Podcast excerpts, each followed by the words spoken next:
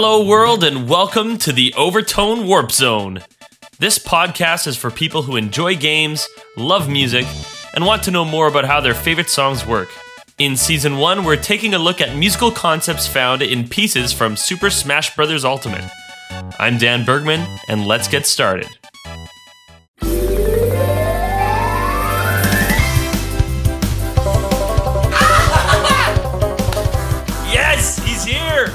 We can finally play as Banjo and Kazooie! Nintendo released a Direct on September 4th, teasing us with the release date of The Bear and the Bird, which was that very day. I've been too busy playing them over the last few weeks to talk to you guys, so here I finally am. I think all my Smash hopes and dreams have finally come true in this character. This is amazing. Speaking of that Direct, here are some other things Smash related that were revealed that day. Terry Bogard, everybody's favorite Fatal Fury fighter, is confirmed as the next DLC from the Fighters Pass. I confess this is a character that I did not see coming, nor did I know exist, but Lord knows I will do my research for this in time for his release in November. I do love that I saw a news article shortly after saying that Japanese kids who also had no idea who he was referred to him as a muscly Pokemon trainer. Speaking of DLC, Sakurai confirmed that the new characters to Smash will not end with our 5 Fighters Pass characters. This honestly makes me so excited, and I cannot wait to check out all this new content with you. We also, of course, got Smash version 5.0, which came with everyone's favorite mode, Home Run Contest. It's fun just to watch people, or I assume robots, show off how insanely good they are at this mode in particular. And of course, I can't forget to mention the music. This time we have 10 new tracks to the game, 3 of which are taken straight from Banjo-Kazooie and Banjo-Tooie for the N64. Those being Freezeezy Peak, Vs. Mr. Patch, and Vs. Lord Woo Fack Pack. The remixes are of the main theme, Mumbo's Mountain, Treasure Trove Cove, Gobi's Valley, which includes some of Gruntilda's Lair, Mad Monster Mansion, and Vs. Klungo, and of course, the Spiral Mountain theme, which we heard some of at Banjo's E3 announcement. This remix was brought to us by none other than Banjo-Kazooie's original composer, Grant Kirkhope, the first American composer to work with Sakurai for Smash. Sadly, Sakurai told us that Banjo-Kazooie music was too country for a fighting game. If he's concerned about appropriate genres for a fighter, need I remind him that he included this song in Smash Ultimate.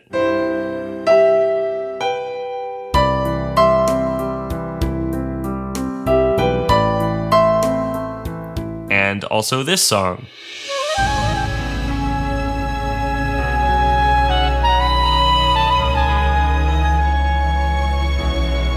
And this song. Everybody ring down down, my wazu down down up, mune no hokori kazashite, hey.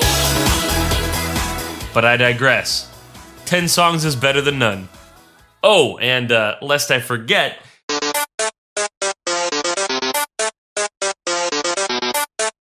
we got quite a surprise in that Toby Fox's Megalovania from Undertale is an additional song that comes with the purchase of the Sans Mii-Gunner skin.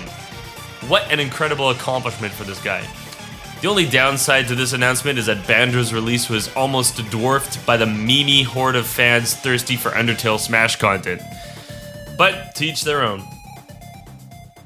I could go on all about this Direct and the stuff that excites me besides Smash itself, but I've digressed long enough.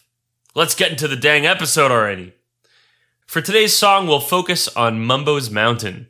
This new remix is by Hiroki Hashimoto.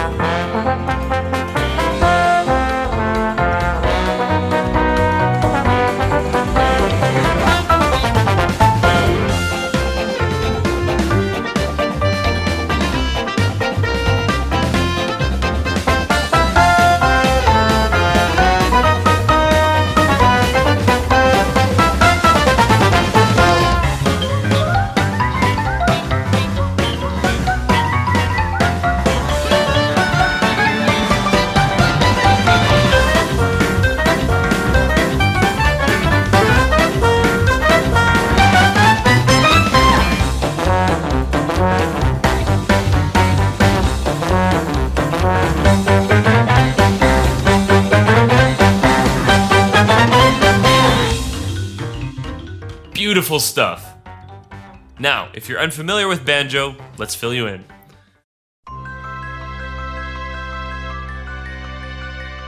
The 90s are what many believe to be the golden age of Rare, the company that brought us the Donkey Kong Country trilogy, Donkey Kong 64, Conker's Bad Fur Day, GoldenEye 007, Perfect Dark, Killer Instinct, and the Banjo series. In the beginning of that decade, director Greg Males and the Rare team were bringing to life an ambitious JRPG-inspired pirate fantasy game for the SNES. Using the codename Project Dream, it continued to go through many iterations, including a transfer to the N64, before almost every element of it was scrapped. The design of the protagonist shifted from a kid, to a bunny, and finally to a bear, who wielded a sword.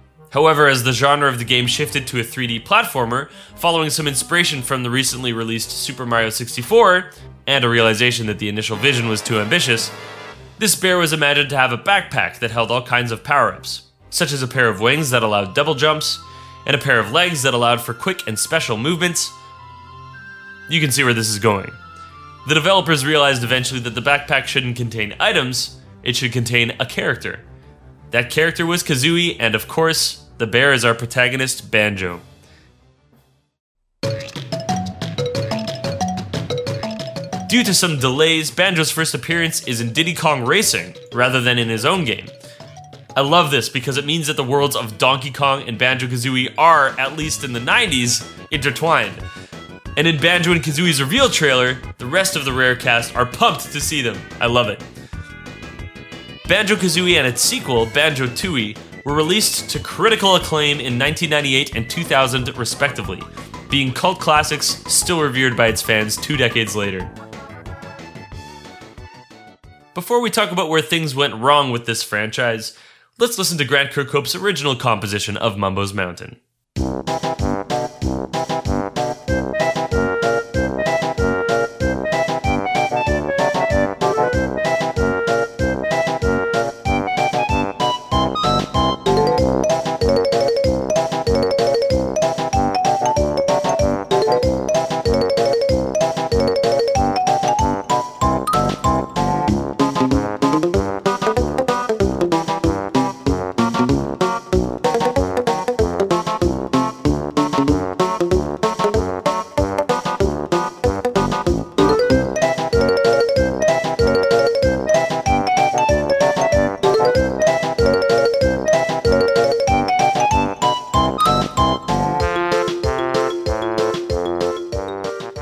I guess I agree with Sakurai. This version definitely suits a quirky platformer with sparser action to a brawler.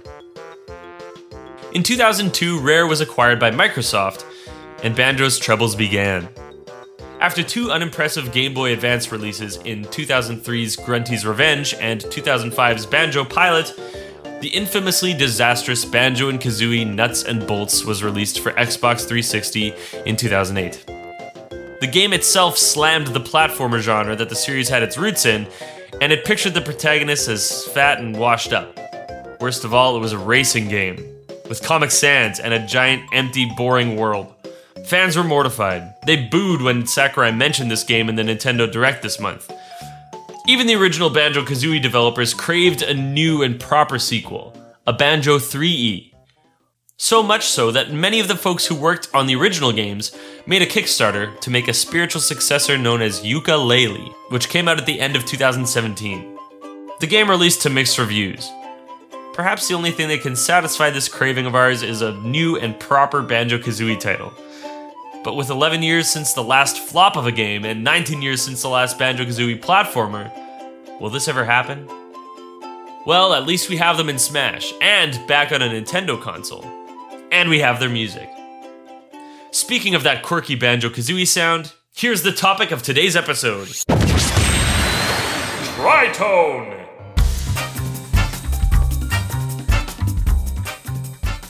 A tritone is an interval, meaning the distance between 2 notes. The tri of tritone tells us how many steps away these 2 notes are, 3 whole notes.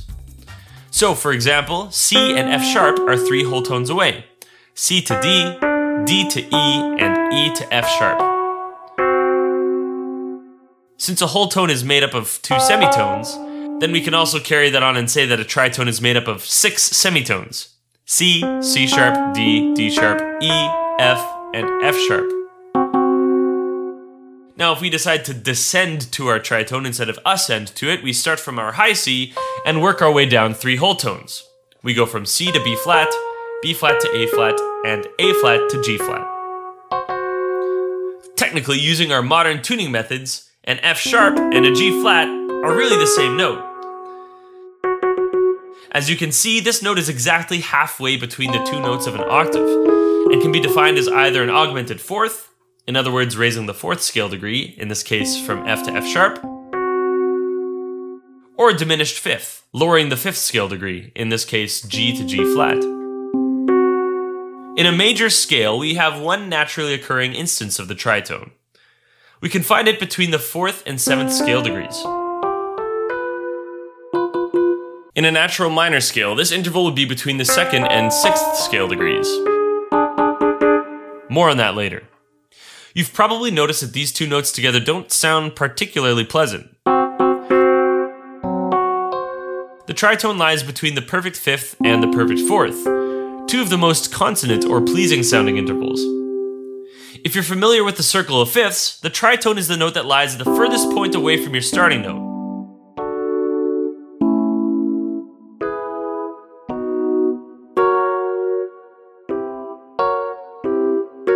There are other acoustical reasons for why this is such a big dissonance, but perhaps that's a topic for another episode. Needless to say, this interval has been an issue throughout music history. Way back when church plain chant was invented, composing conventions strayed away from this interval, not only because of its dissonance, but also because of how difficult it is to sing. This interval would later become known as Diabolus in Musica, or the Devil's Interval. And while it's sensational to think of the early church banning singers as heretical for singing this note, what's most likely is that it just simply was never sung or even composed at all, due to it being considered bad practice. As music developed and pieces began to flesh out into multiple parts of harmony, the use of the tritone became virtually unavoidable. During this time, it appeared buried in what we call the dominant chord, a chord that's built off of a scale's fifth degree that resolves to the root chord. Remember that the fourth and seventh scale degree we talked about earlier make up the tritone in the major scale. Those notes are an integral part of the dominant chord, and they tend to resolve outward by step toward the third and eighth scale degree. A lot of good music is built off of the idea of tension and release. A bunch of major chords on the root isn't very interesting, and neither are a bunch of random chords using strange intervals. But careful placement and voice leading of these chords can be a satisfying composing mechanism. It's kind of like going from a sauna to a cold bath to a sauna again at a spa. Into the 20th century, the jazz idiom began to develop as well, and with it the use of many chord extensions, such as sevenths, ninths, elevenths, and so on. Of course, the more notes you stack on a chord, the more intervals you have within that chord, and the more often you'll come across a wacky one like a tritone. The interval has been embraced as being an important part of the jazz idiom, especially when comping on an instrument like guitar. It's often the third and seventh of a dominant chord that are the most important for them to play, which of course is that tritone interval.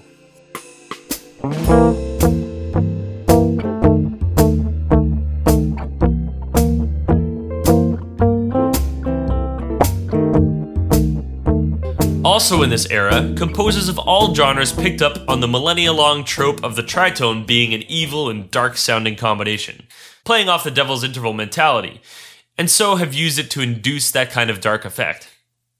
For example, it can be found in Richard Wagner's opening chord to Tristan and Isolde, which is a kind of opera-drama thing based on a tormented, adulterous love between the Cornish knight Tristan and the Irish princess Isolde. Here it is performed by Wilhelm Furtwängler and the Philharmonia Orchestra.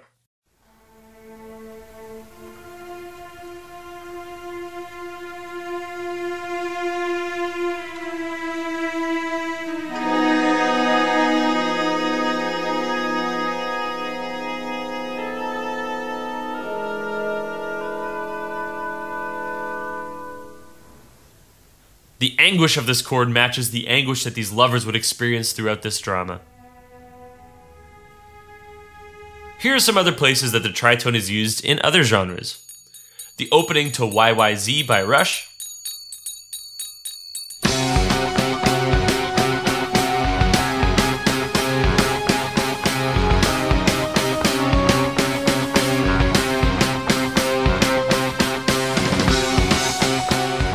the opening to Purple Haze by Jimi Hendrix,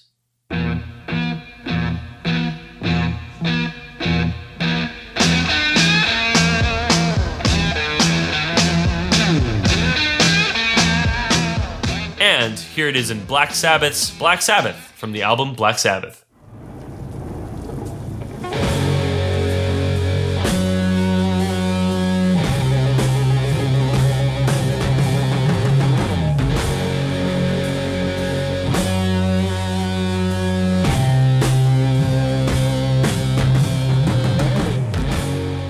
Now here's the tritone in a totally different context. Maria from West Side Story. Maria, Maria, Maria, I've just met a girl named Maria, and suddenly that name will never be the same to me. Maria, I've just kissed a girl named... In this case, the opening chord is in the Lydian mode, which you'll remember has an augmented fourth built into it from the root. The E of Maria is like a leading tone to the 5 of the chord, and so in this case the tritone has that floaty quality of the Lydian mode, rather than the sinister, dissonant quality we usually think of with the tritone. Here's another example of the tritone.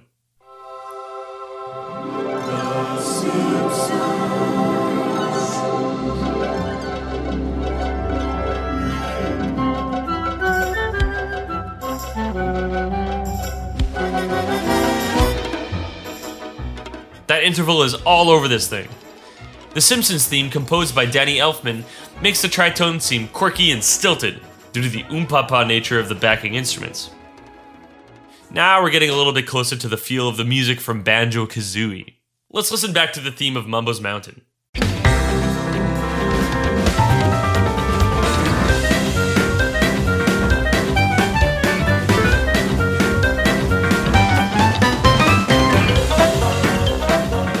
The very first chord progression is littered with tritones. The song starts in C major, there's a hard transition to F sharp major as its second chord. We can consider this part our A section. In our B section, we have a veritable tritoneception.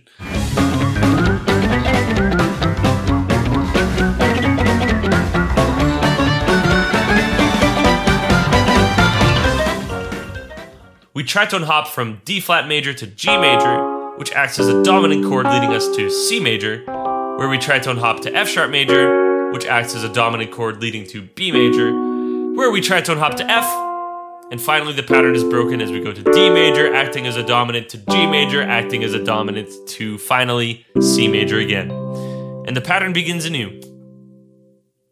In section C, we have what mostly sounds like some normal chord progression in a new key of F major, but in the turnaround, we abruptly jump from F to B, which, of course, is a tritone. This thing's all over the place.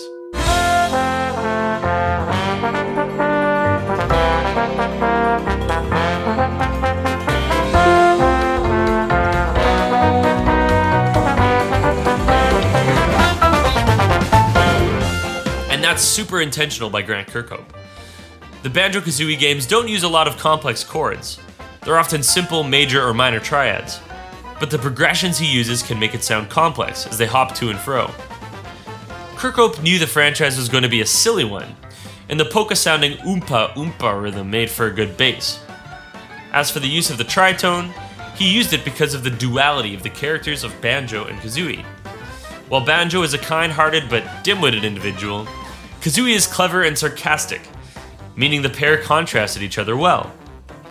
Almost every song in Banjo-Kazooie is in either C major or minor, with frequent use of the tritone chord F sharp major or minor. None of the notes of these two chords overlap with each other, giving this music its distinct feel. And really, it's not just Mumbo's Mountain that makes use of the tritone. It's in almost every song in the entire soundtrack. And here are just a few examples. The main theme of the game uses a tritone in the speedy banjo riff.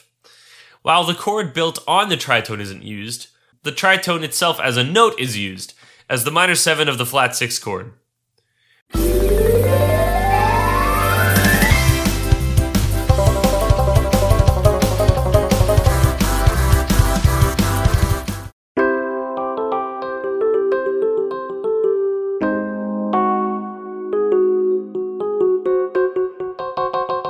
Near the end of the song, Kirkhope uses a technique that makes for easy and relatively pleasant sounding tritone usage.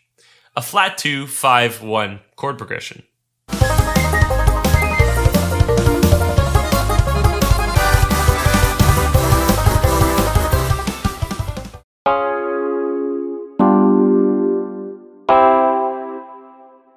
Two, five, and one is a fairly common chord progression, and flattening the 2 chord is an easy way to switch it up and fit the tritone mold. Treasure Trove Cove uses the flat 2, 5, 1 chord progression as well, near the end of the A section. The B section is another tritone sequence of chords.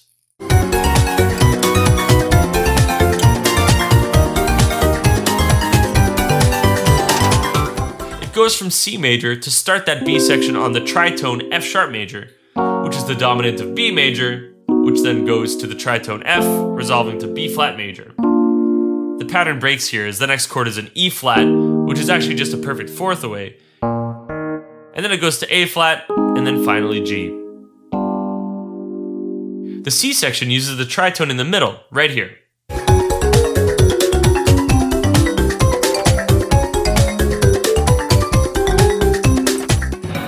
And the D section is just straight up back and forth between C and F sharp.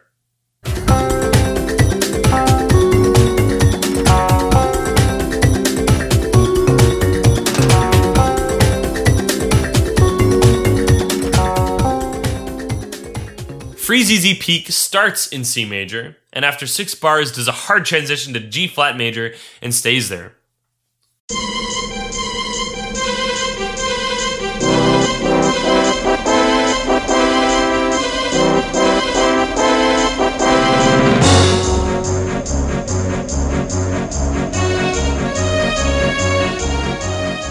Throughout the song, Kirkhope covertly switches between these 2 keys at various points.